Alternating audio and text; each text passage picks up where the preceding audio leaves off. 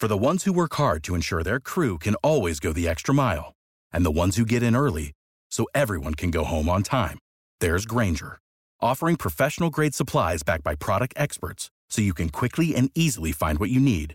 Plus, you can count on access to a committed team ready to go the extra mile for you.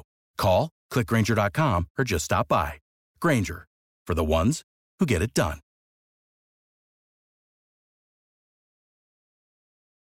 The god of mischief is back and better than ever. Loki. Loki. Loki. Loki. Loki. Wow. Great to see you again. Critics agree Loki season two is marvelous, great, and it's finally here. How much do you know? Let's assume I don't know much. A mind-bending adventure.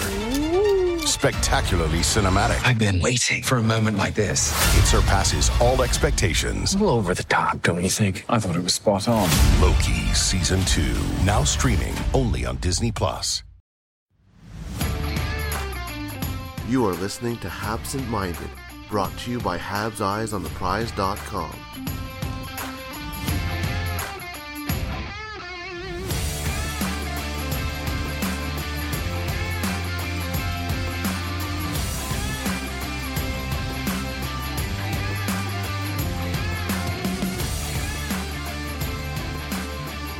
Hello and welcome to Habsent Minded. My name is Jared Book. Joining me today is, is Anton Rasegård, and, we have a bunch of things to talk about. Exciting times. It's good to be excited about hockey again, isn't it, Anton? Yeah, it's the right time of the year to be excited as well, because obviously we were excited there in January, February when the Canadiens went off to a 7 2 and 1 start. But it's better to feel excited now when the playoffs are looming. And uh, yeah, all times are, uh, it's a sweet time of the year. It, it really is, you know, especially in Montreal. And, you know, the weather starts to get nice. And when the weather starts to get nice, people in Montreal just go start going crazy. And, and, and you know, with, with the pandemic and everything, it's not as crazy. But I was out yesterday and there were starting to be Canadiens car flags on the cars. Yeah. that that's a sure sign of playoffs. When when you don't have to worry about the snow anymore and and the Canadiens are still playing hockey. That's that's what happens is that the car flags start coming out and that's that that's a, a gauge of you know you can't look at bars anymore. You can't look at the bell center. You can't look at stuff like that anymore. The car flags are the only indication of the excitement in the city. And if they if people didn't have their car flags out before saturday's game i'm pretty sure they would have them out after saturday's game. Yeah. uh, it was it was one of those performances and even friday's game they, they were both performances that make that losing streak that that one you know win one lose one so frustrating because we know you know it's so easy to say you know when this team lo- loses games oh they were never as good as their start yeah. but but but all all throughout the season we've seen this team play so good and and so exciting and and attack and relentless and that's what we saw friday and saturday yeah. and you know it doesn't matter if they go down two goals because they they feel like they can come back and and that was so positive. and then obviously you know cole caufield's game-winning goal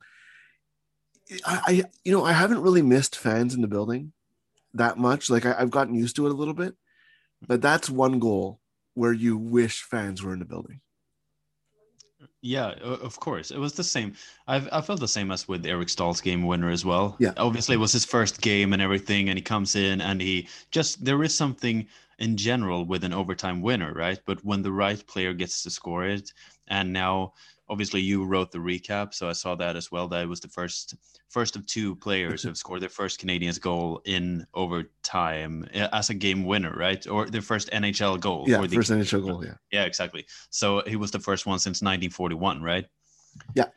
And, and it's just, I mean, Cole Caufield is such a likable player just from the start with his big smile and his energy. And, you know, he has a lot of things working against him by being five, five, seven and, and just otherworldly talent when it comes to goal scoring. And, and, he won the Hobey Baker Hobey Baker Award. Gets two games in Laval, scores three goals, and then gets called up, and he has to sit because of the roster management. And then he gets his chance. And we have to realize as well, the Canadiens are pretty depleted by now. They are missing their captain, their starting goaltender, who is one of the best in the world. They are missing Jonathan Drouin, Tomas Tatar, who, who was the best point getter last season. They are missing Paul Byron was out as well, right? Um, and am I forgetting someone? I think I'm forgetting a, another forward. I, I think that's I I think you got everybody. That that's six. Yeah, Yeah. yeah, but- yeah. But still, I mean, there are so much.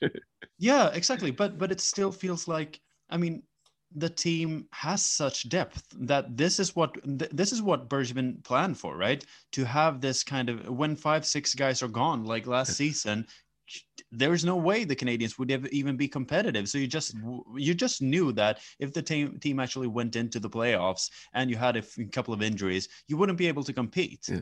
Well, But- you know, I could hear people screaming at us already because I just remember Brendan Gallagher. Uh, course. is on... Of course, yeah, exactly. I knew there was someone missing.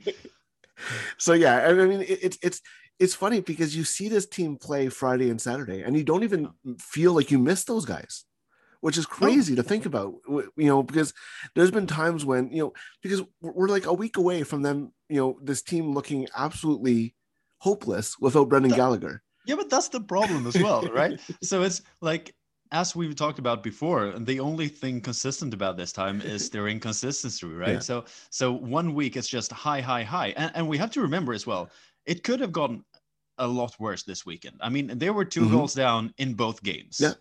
Yeah. So even if they played well and they played better than their opponents, it could still have ended up with two losses, and we would have sat, sat here and just been like, we are missing Gallagher, we are missing Yeah. leadership, as we were talking about last week. So it's really small margins. Yeah, and instead of instead of being two points behind Winnipeg, Calgary Yeah. could be two points behind Montreal, right? Like yeah, it, it- it's it's things like that that that make it you know the, the margins are very small and and Yeah. the, in, in the nhl the margins are small i mean look Yeah. at look at dallas you know and you know dallas had a crazy schedule like like montreal like vancouver you know maybe not as as extreme because dallas has been going on since basically their season started because they, they got a delayed start. But you know that, that's a team that made the stanley cup final last year and now is is battling for a playoff spot. And it, the, the margins are small. Yes absolutely. But it, it's it, I, I people like disconnect themselves when they're when this team does badly oh this team is is bad. The, the coaching is awful. But it's it's it's too simplistic to think that way like it- it's mm. you, you see this team the way that you know bouncing back and jeff petry taking over games and it's a team that that when it when it's on it's it's a it's hard to see them lose. And I don't mean to see hard, you know, you can see how they can lose. I mean, they were down two goals in the last two games, but there's something about this team when they decide to say, you know what, we're down two, let's just go for it. And that's something that's been missing so often this season, right? They give up the first goal, they they fall behind in, in games that they're dominating. They give up the first goal, and then they just kind of fall apart. Winnipeg, you know, on Friday was a good example of that. Even even Ottawa, the game was kind of back and forth, but you know, you they, and then the other team gets that first goal, and you're like, uh oh, here we go. And and they to their credit, they they bounce back. The power play is a big part of that, right? When you can when you can get a power play, uh, a power play goal in, in you know, let's say even one third of your power plays, that's huge, right? Because you get a goal and that completely changes the game. And even when it was two nothing against Ottawa on Saturday, I was like, listen, there's still 13 minutes left in this game. They get one goal, and and they're they're, they're right back in this. And sure enough, they get that goal. They get a goal that was disallowed, and we've seen them crumble after things like that too. exactly. The, yeah. the next the next shift uh, after the power play, Jake Evans draws another pe- penalty, and sure and Toffoli scores the goal, and and it- it's just even three on three, they look like they knew what they were doing this time, right? Like But it- but it- don't you think as well? Don't you think as well that is just something? The fact that the Canadiens have had to battle through so many so many things this season Yeah. have, I mean, that kind of makes you, uh, as a team, you kind of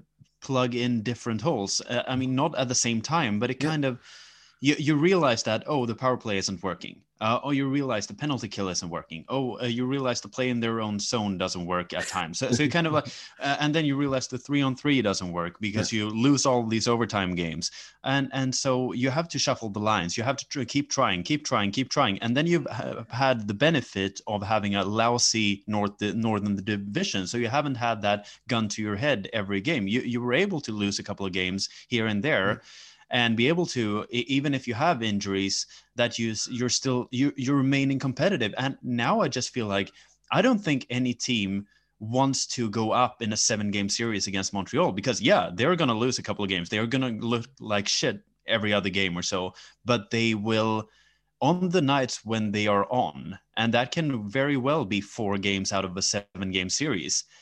It's very difficult to beat Montreal. Yeah, it's similar to last year in, in the postseason, right? Yeah. You know, they, yeah. they, they, they were 24th in the league. Yeah. You know, and, and then they come in, they they they traded Kovalchuk, they traded Scandella, they traded Cousins, they traded Thompson. Like those are, you know, they had Xavier Ouellet and, and a rookie Jacob Alex Belzile I- was I was playing in the say, playoffs. n- They weren't Like- exactly tra- trading o- otherworldly talent there. No, but but it's just NHL players, right? And, Yeah. You know, Dale Weise was playing in the playoffs for Montreal Yeah. last year. Like Yep. it, it's and, and you know it- it's just but still they they the best players came and and they were able to to do- and this is a much better team than it was last year right? Even even if you consider the injuries you know this team is better. But it's just this team has uh ups and downs. And in the playoffs you know mark Bergevin says a lot anything can happen but really anything can happen. And and you know when this team gets together and there's a lot of Stanley Cup champions on this team. And I know that that's something that's said a lot, but when it gets to game one of the playoffs, and, and I said this before, we won't really know what this team is until game one of the playoffs. And, and, and, and I feel like now we're starting to see that, that, that mentality take over. Like they, they just look like a completely different team Friday against Winnipeg, Saturday against Ottawa. And it's, it's encouraging because that's what this team was built to do. I like the fact that the injuries have uh, have made it possible for guys like Jake Evans and Artturi Lehkonen to play in a more Mm-hmm. more in a more offensive in more offensive roles Yeah. and it has made it possible to see a fourth line of made up of gritty veterans who yeah they- they may not have the speed anymore but I mean it's still it's still guys who can compete and they can actually add something of value. You know that Eric Staal hasn't been the best since he came into Montreal, but you know that he still he can Yeah. just Look, look he- at Toronto. Toronto's Yeah. building a, a great team with a fourth line like that. Exactly, exactly, and and we kind of we kind of were making fun of them, at least me, in the beginning of the season for adding all these gritty veterans because they just looked old and slow. But I kind of like old and slow. I, I- I mean, to just complement the others in the team, guys like uh, Josh Anderson who have you know just this incredible speed on skates, um, and and just seeing seeing like the different role players. Um, it's just it's just nice to see. You have Yeah. you have offensive defensemen, you have defensive defensemen, you have guys who can skate, you have guys who can stand in front of the goalie and just take him out uh, when Yeah. needed. You have Nick Suzuki who just in the power play, he just he has found his spot. He knows where he should be on the power, power play. It's just yeah, uh, Tyler Toffoli. 27 goals in his in his in his first season and and he's he's locked up for three more years on 4.25 million Yeah. It's crazy. You know, it, it- it's funny. You know, you mentioned uh, Suzuki, and we'll get into to the players of the month in, in just a bit. But you know, the, the the funny thing is that the, the only thing, you know, when you face adversity, when you can get through it and get over that hump, uh, it makes you dangerous, and and that's what we're seeing with Montreal. They're getting through it, and you know what? You, mentioned the the old and slow fourth line. Playoff hockey is not very fast. No. so you know that, that's why guys like you know even Shea Weber right last year he looked so good in the playoffs. It's because hey, playoff hockey's a slog, and you know Mark Bergevin said there's guys that get you in and get guys that get you through. Montreal has a bunch of guys that can get them through. Uh, so now that they're pretty much in, uh, it, it's going to be very interesting to watch going forward. And yeah, you know, I, like I said, I don't think that we'll get a full view of this team until the until game one of the playoffs, until we see what what this team can do in playoff time when everyone puts it on the line and the level of play just goes up for everyone, whether you're you know Montreal or, or any other team. that's the thing. Bergevin didn't build the team this season to get to the playoffs, right? They wanted more. That's why they kind of sacrificed uh, sacrificed a bit of maybe the regular season to bring in these guys like Frolik and and Perry and Eric Staal. They are not guys who will develop. They will they they don't have a lot more to give. They have they are on, in their last last percentile of their hockey careers.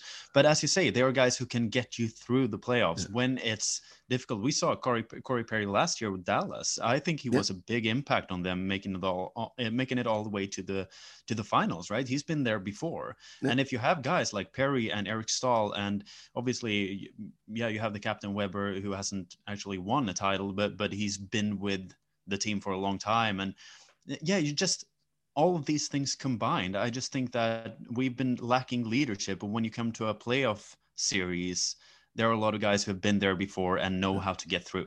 that kind of explains what they were doing with the roster, right? We can, you know, when we when when they got put themselves in that situation where it's like, oh, they can't call anybody up, right, until the playoffs, right? They put Gallagher on long term injury reserve; he's out for the season, and they use that buffer and they they use their recalls, and they're you know you know that they want to rotate guys in like Jake Evans and and even Cole Caufield, but we knew that come playoff time they would be able to rotate these guys in right? Because there's no cap in the in the in the playoffs. Mm. So I, I think that they even sacrificed a little bit of their running to the to the finish line in order to you know make themselves better in the playoffs. So even that kind of speaks to what Mark Bergevin's goal is, right? Yep. And and I think that that's uh, proving to be effective, especially with the injuries now, and and, and you know going through that. So, but yeah, we mentioned Suzuki. He was the bright spot in April, and, and you know he's turning on his play like we saw in the postseason. And you know, even the beginning of the season, when you know the Patrice Bergeron comparisons were starting uh, with Nick Suzuki, and you know he had a great month of April, and he he he's turning it on now. You mentioned the power play, finding his spot, uh, ironically opposite of where Cole Caufield is. So you know, and Shea Weber. So you know, it, it's it's not uh, it's it's not like it's going to compete against them, but having that option to have a guy who can pass like Suzuki and shoot like Suzuki. Because remember last year when he was making those cross ice seam passes to Tatar Yeah. on the power play, now having the threat to shoot as well, Mm. uh, that's that's going to be a big advantage to the Canadiens power play. It really is, and it just you have a lot of pieces to to build with in the power play now. So just with a whole preseason for Cole Caufield, even more time to develop for guys like Kotkaniemi and obviously Suzuki, and, and it's just going to be interesting to see what if Alex Burrows get gets to stay or whoever comes in to work on the power play. It's just going to be interesting to see how Nick Suzuki can continue to develop because he's a deceptive player, and if he can if he can add even more uh, to the shots he's already shown, he, he's going to be a very dangerous player to face in in a in a power play, especially. But just it, it just feels like something something obviously clicked in the, at the beginning of the season for Suzuki. It started off very strong. Um, and then obviously a bit of a sophomore slump, but he wasn't bad. It was just that it didn't go his way. Basically, he was a bit invisible. He wasn't exactly, but you you can't expect too much from a 22 year old sophomore center, right? Who is put into a top six role consistently. It's going to be a bit of slump here and there, but it feels like he has turned the corner now, and and he had a great April month of April, and he had a he had a goal last night as well, Yeah. and uh, it was unfortunately disallowed, but then he just set up to Toffoli for the for the game time goal instead. So. Yeah, you know, it's he's a he's a guy. We, we talk about guys that are that raise their game in the playoffs, and everyone raises their game, but some guys just perform better in the Mhm. playoffs. Suzuki is one of those guys, right? Think about last year in the bubble. You know, he kind of he, he- kind of made Max Domi expendable. He became the number one center. Even he, he even supplanted you know Philip Danault in the playoffs. Uh, you know, Danault was was moved to more a, a defensive role, not even playing with with you know obviously Gallagher was hurt at the end end, but uh, you know they, they kind of split up that line, and you know go back to the OHL playoffs, right? In that run when you know they were down three nothing, and he he kept on. He, he had a amazing playoff run with with Guelph Mm. uh, in in the OHL, and you know that's one of the things that players do. You know, Artturi Lehkonen, right? He had a. It's a long time ago, but if you remember the the series against New York Rangers, he was one of the top scorers. You know, they didn't score very many goals, but he was there as, as a young player, and, and obviously and- Frölunda. Yeah, exactly. Uh, and yeah, I, I Yeah. could hear I could hear the, the, you know Patrick yelling yeah, at us. uh, yeah, exactly. Uh, you know, obviously Frölunda, and that's where you know playoff Lehkonen got its its hashtag, and um, you know that that's you know he has a, a knack of of getting up in those in those big moments, and it's one of those things where there, there, there's going to be different players that, that need to step up in, in the playoffs, and it, it's that's where Montreal has these guys that you, you get encouraged when they step up. You know, Josh Anderson in a seven game series is going to be a pain to play against. Like yeah. it, it, there's just no way to around it. Like if you're, if you have to face him and his combination of size and speed, he's the kind of player that Montreal was dreaming of throughout the last year. Like that was like that was what Bergevin wanted when yeah. he when he tried to sign Milan Lucic, and thankfully yeah. he got something even better, better now. He had to exactly. wait for a few years, but he got a younger, better, more speedy, and and more yeah, um, both yeah, yeah, better scorer in Josh Anderson. So it was worth the wait. Yeah, he, you know, even Tyler Toffoli, he's a guy that that you know he's won a Stanley Cup, and he's a guy who can you can see how his game will translate to the playoffs. Yeah, and, you know, we're, we're, all these guys. You know, Anderson has a speed, Suzuki has speed, but you, it's all guys who process the game well. That's the guy. Those are the guys that play well in the playoffs. Lehkonen is a great example of that as well, right? So like I said, the playoff game it slows down a little bit, and there's little things that, that you can do to make yourself better. You know, Jake Evans, I think, is a guy who can do that as well. You know, it's gonna if the Canadiens get healthy for the playoffs, there's gonna be some really hard decisions, some really hard decisions, and we've talked about the depth of this team. Even Michael Frolik is playing well right now. Like, and he's a guy who you know wasn't even in consideration for a spot in, in, the playoffs, right? We're talking about Caufield and, and Evans and guys like that.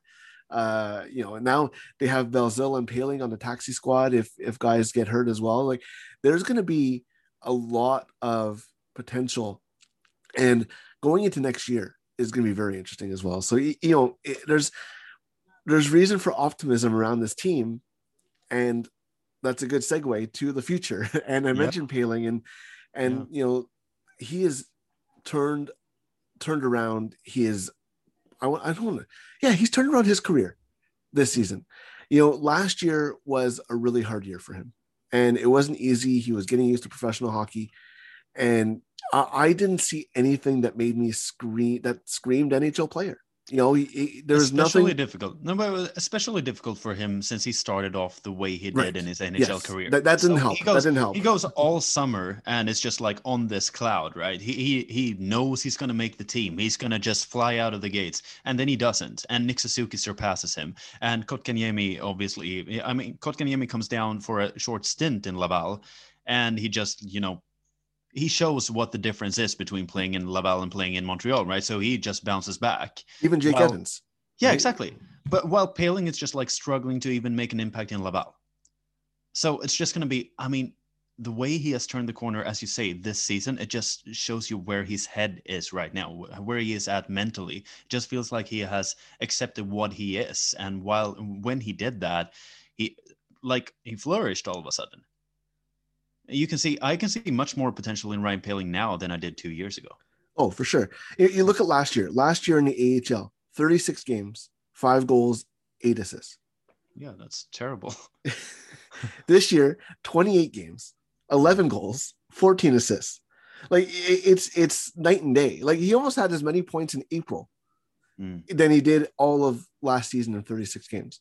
Yeah. And and it's yes, the team around him is a little bit better. Obviously, you know the the division might be a little bit worse. Yes, but it's the things he does on the ice that stick out to you. He didn't do that consistently last year. Like watching the Laval Rocket last year, there were games when I didn't notice Poehling for at all. Like I, I can, I honestly could not point out one play that Poehling made in the AHL last year. Like he scored some goals, he did some things, and he played, you know, some top line minutes, and uh, just I, I don't remember any of those five. Like there was just nothing memorable about that season. But this season, he's just taken his game to a different level, and I, I think that you know I don't know if it was being with the team in the bubble and being so far out of it, or having the experience in the, the off season with with Joel Bouchard. I don't know what it was, but it's this is you know he's he he has middle like I didn't think that he would be a scorer at professional level, but now he can be like a, a third line, maybe even second line, you know, center uh, at the NHL level. And, and that's just, that's huge for this team, right? Because you know, you look at this team right now, the Canadiens, they have Jesperi Kotkaniemi on the wing. I don't think he's going to be a wing long term, but to have the ability to put Kotkaniemi with Danault as an example, and and when they're healthy, I, I don't think that that's what's going to happen. But you put him there, Poehling can slot in, Evans can slot in at center. That's that's key for this team because you know a couple months ago we were talking about okay if Jake, Jake Evans sticks out, who plays center? Paul Byron, like, and so having these options in the organization, Lukas Vejdemo is another guy who can mm. step in and, and play center. It's so so important for this for this organization, and it, it's almost like this team has you know I don't want to say too many centers, but they have options, right? If Philip Danault chooses to go somewhere else in free agency, I'm not saying Ryan Poehling and Jake Evans can replace Philip Danault, but the pressure is a little bit less to find. You know, you don't need two guys to replace Danault, right? No. You can you can get one veteran, and then you have people behind him that, that can step in. And yeah, Poehling has been so good. That that line with with Joseph Blandisi and Joel Teasdale and uh, you know when when it wasn't Teasdale and it was you know Jake Lucchini and so many guys on, on this Rocket team are playing well. And, and, that's the thing. Like there's so many guys that I want to see have a look at the NHL level. Yeah. When in the past it was like okay, Hudon and. Yeah. uh Evans. And who and, else? Yeah, you know, it's like it, who, it, it was just a bunch of guys. Right. Like now, yeah. it's actually guys who are. I mean, I want them. I want to see Ylönen, for example, get a chance at the NHL level. Yeah. See what he can do, do with preseason next year. Preseason next yeah. year is going to be. It, it's it's. They say it's going to be a shortened preseason, but I just want to see these guys play like like relative NHL games. Like it's not going to be NHL. Obviously, it's preseason. Uh, not every team is going to have their best players, but I just want to see them integrate with, you know, Kotkaniemi and Suzuki and you know guys like that. I want to see them in, in that kind of environment because we haven't seen that. We haven't seen up until you know three games ago. We didn't see Caufield like that. Uh, no. We we didn't we haven't seen Ryan Poehling 2.0 like that. We haven't seen Ylönen. We haven't seen Vejdemo. Um, and, and, the d- defensemen as well. Right, Leskinen and Brook. Brook is yeah, Brook is a great example. Fleury, yeah, you know, he was coming back from injury. So yeah, it's I'm I'm excited to see these guys get a chance and, and to get a look at a training camp or maybe in even in the postseason uh, when when they have you know the the original taxi squad uh, in the yeah. playoffs and, and guys are practice. So it's going to be interesting to see how how this team goes. But it's nice to have options, and, and that's that's the great thing about this this team and and this organization right now is even if things go badly in the NHL level, it, it doesn't live and die at the NHL level anymore. If you look at his two last goals, his 10th and 11th of the year, it just screams confidence both of those. I mean, he just he just takes the puck and he just knows where he's going to put it and he just beats the goaltender clean. And it just those kind of plays were not something you saw from Ryan. If you look at Ryan Poehling's mm-hmm. goal in his game against Toronto two years ago, it was, you know, it was fluky goals, really. I mean, he had a hat trick, but it was really only one of the goals that were a real goal. And then it was you know it, it, there is there is something very intriguing about these kind of gallagher uh, ugly goals uh, in front yes. of the in the crease right? Of course but that's not the kind of player Poehling has been. So it was not that kind of game he was going to play long term anyway. And the way he just has used his speed and yeah come in and like it's just ryan Poehling has added another one or two dimensions to his game and it just it looks really good on him um, so yeah. yeah, center depth, it's I'm all for it. and, and, speaking of of potential center depth, uh, he's not really a center, but Sean Farrell uh, is. Yeah.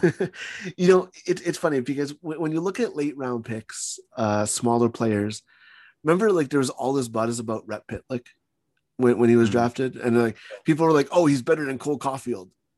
yeah. Like, remember that there were people that that thought that that was the best pick the Canadiens made uh, at the yeah. draft.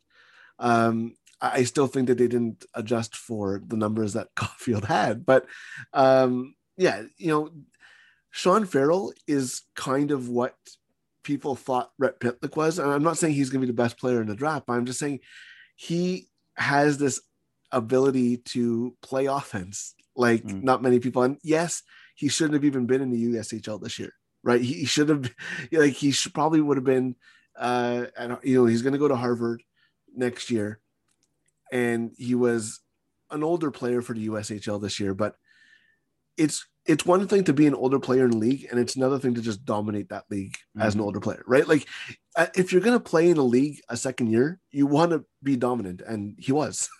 Yeah. 72 assists, 101 points in 53 games. He also had 29 goals, by the way. Um, not bad. Do you remember what Cole Caufield tweeted when Sean Farrell was selected by the Canadiens? I do. Yep. I do remember that. Yeah. It was a steal.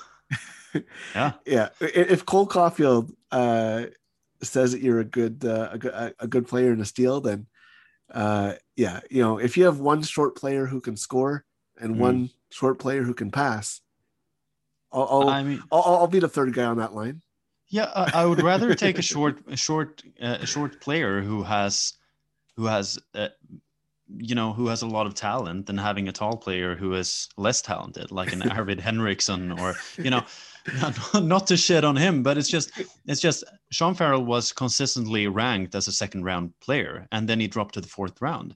And we have to remember, like, it's not that the Canadiens were just scooping him up in the in the fourth round. They actually selected both Jack Smith and Blake Blake Biondi, right? Before him. Yeah. So it's kind of like they must have been lower on Sean Farrell as well than draft analysts were. Uh, but the fact that they actually got him into the organization and yeah, as you said, he played a second year in the USHL. He shouldn't have even been there. We should have seen him in the NCAA this season. But if you get that chance, you better make something good with it. And scoring th- a three digit number of points in a season, I mean, that that's kind of that shows everyone that you're ready for the next step uh, and that you're you know you, you can just refine different things that you wouldn't be able to do when you're just too good for a league and it just feels like uh, it's going to be so intriguing to see what he can do. Uh, uh, you know, playing playing yeah. Uh, NCAA hockey next year. Yeah, you know, he, he, was 57th in our consensus draft rankings. Farrell was. Yeah. So, yeah, he, he was he was a, a consensus second round pick, uh, mm-hmm. and obviously due to whatever concerns, he he dropped in the draft. But he he really showed height. himself this season. I mean, it is height. It, it is it is to a certain extent, but I mean, you know, I guess you know it's the same same league that Cole Caufield dropped to 15th somehow. So yeah. I, I, you know, I guess yeah. I mean, it, it is hype, but I mean, it, I guess there's if you don't have that elite skill set when you're small, um, and you're more of a cerebral player instead of a fast player, uh, yeah. I guess that's what happens. I mean, look at Johnny Gaudreau, right? You know, he, he he was a late round, a late later pick as well, yeah. and and I think that hockey people don't know how to uh, evaluate small players when they aren't super fast or super great skaters. And that, no. that was knock on Caufield as well, right? He's like, oh Alex, yeah, yeah, Alex DeBrincat, the same. Yeah. He doesn't have a great he doesn't have a great stride. He's not a fast skater. Um, and and you know, they think the game well, but you know, these guys have had to be small players their entire lives. Yeah. So they, they get used to it, right? And especially when you can dominate, like Farrell, like Caufield, you know, yes, there's gonna be small players who fail, but when you hmm. can dominate like these players do, that says something to you because everyone's gunning for you when you're yeah. a smaller player. Yeah, I, I would rate because everyone keeps saying like if you're small, you got to be very fast because yeah. you you won't like otherwise you won't survive in such a physical league as the NHL. Well, I mean that's not really true. It's better to be smart because like you're gonna get tackled anyway because you're you can't just avoid five five lumberjacks on the right. ice for yeah. for 60 minutes a game. It doesn't work like that. But if you're smart and if you can make plays and set up your teammates, or I mean you have to have a talent uh, of some kind that is just better than the taller players, right? right exactly. so you have to be more deceptive, or you have to have uh, you know a better, uh, especially better being smart, going to the right places. Like Cole Caufield's goal yesterday is perfect. He just he knows how he's supposed to beat Stutzle to, to get into that position. yeah. And once he does, he's just he knows that he's going to score, and and he does with a one timer, perfect. And it's just yeah, uh, that's yeah. and that's kind of like Sean Farrell as well. I mean, he, he's just he knows that he's smarter than all of the other players on the ice. So he just knows he's one, two, three steps ahead of everyone, and that is and that is what makes him an intriguing prospect. Yeah, and you, you mentioned Caufield knowing that he's going to score. Yeah. I I rewatched the uh, the the highlight of his goal. right when he right before he speeds up and guns for the front of the net, he bangs his stick. Not not like a, a beaver tap, but like he just bangs his stick to be like, "Hey, I'm here, Jeff. I'm gonna be here." I and it's kind of like a wide receiver when he knows he has a step on on on the cornerback before he even has the step on the cornerback. He just knows he hasn't beat. That's what Caufield did. He's like, "Listen, this guy doesn't have the the speed to catch me. I'm gonna be open. Look for me." And and that's exactly what he did. Not not to go too much off topic of Farrell here, but yeah, Caufield is just not only does he like scoring goals and he knows he good at scoring goals, he just he he knows how to score goals, and that's even more important um, than than you know everything else. And we're gonna finish it off with our players of the month, and and someone that we talked about a little bit i- is Mattias Norlinder, and Mm. He's had a really up and down year, right? Because he people didn't really know much about him when he was that third round pick by the Canadiens in 2019.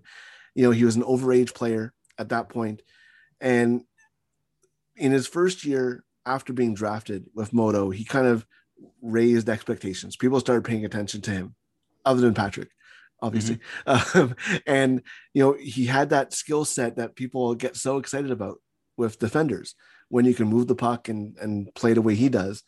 And his first year in Frölunda, he had a great start, then battled injuries, and then we didn't really talk about him. Not because he wasn't playing, not because he was playing badly, just because he wasn't doing the things that we're used to with, with Norlinder. And then the playoffs come around, and we have a reason to get excited about Norlinder again. No, exactly. I mean, he was uh, he was leading Frölunda in the playoffs, and even if Frölunda didn't do as well in the playoffs as they had hoped, it was just reassuring for the future because you kind of when a player gets these many you know semi i mean it hasn't been serious injuries but it still derailed his seasons kind of both both last year and this year.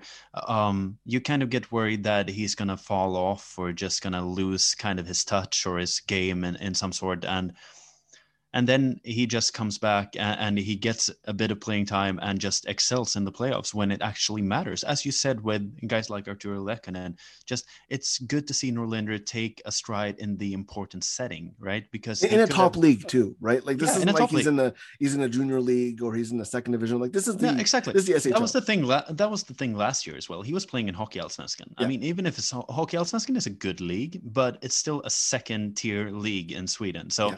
Even if he was awarded with the Golden Cage as the best junior in the league, he was actually quite surprised about that as well. Um, so just even if he hasn't had the points during the regular season and he has been injured, he I mean, the playoffs just showed you that there is something there. When, when he just when he has his confidence, it's kind of like Poehling. When he just gets the confidence, you just see it, and you just see that he he dares to just take his strides and just go with the puck and and just yeah just go for it mm, offensively and it just i mean it reminds you obviously we shouldn't make those kind of comparisons but it just reminds you of pk subban when he Yeah. was in in montreal and and that kind of defenseman is just really exciting to watch and that's kind of like Yeah. we, we missed that at the start of the season because norlinder obviously was getting accustomed to the higher tempo uh, Mhm. higher pace of uh, shl Yeah. play but just watching him doing these highlight reel plays that he can do Yeah. And it was kind of missing at the start of the season. And just like, oh well, is he going to play a more safe game now? Obviously, Roger Rönnberg wants him to wants him to attack, right? But he needed to adapt himself. And now, this is going to be interesting, an interesting summer for Mattias Norlinder because he has one year left on his contract, and this could really be a not a make it or break it year, but a make it year for Mattias Norlinder, just showing everyone what kind of a defenseman he can be for the future and for NHL, uh, an NHL future. Uh, absolutely. You know, ju- just to uh, you know, not everybody has elite prospects with them on on when, listening to the podcast. So in the regular season, 37 games, five goals, five assists for Norlinder, 10 points. In the playoffs, seven games, three goals, two assists. Yeah. You know, so it, you know, it, it's it, it just and you know, obviously playoffs you're playing against better teams, right? You don't play you're not playing against the, the worst teams in the league. So, you know, yeah, it's stepping up your game at that at that point is something that is very very um very very encouraging for for a young player because he's still young even though he's not a junior player anymore but you know and getting the call to the to Sweden's national camp uh, for the world championships is also something that is um, obviously encouraging. Even if he doesn't make the final roster, just knowing that he's on that radar mm. is is a good thing as well. So, yeah, lots of lots of it, it was it was a up and down April for for the Canadiens and and but you know a lot there are lots of ups, uh, mm-hmm. despite the the ups and downs, and obviously going towards the the the end of the season and and potentially the playoffs, most likely the playoffs, yeah. uh, we'll have you covered here on on Habsent Minded and Habs Eyes on the Prize.com. Um, Anton, thank you for for joining me. Thank you everyone for listening, and we'll see you next time on Habsent Minded.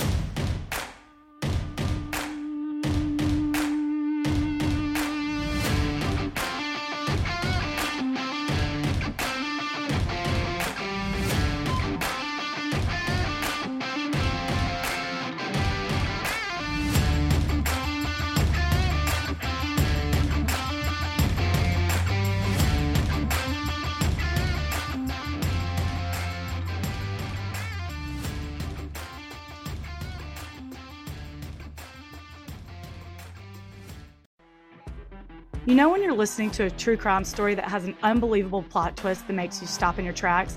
That's what our podcast, People Are the Worst, brings you with each episode. I'm Rachel. And I'm Rebecca. We're identical twins who love true crime cases that make you say, didn't see that coming, and we hate the people responsible for them. Listen to People Are the Worst now on Apple, Spotify, or wherever you get your podcasts.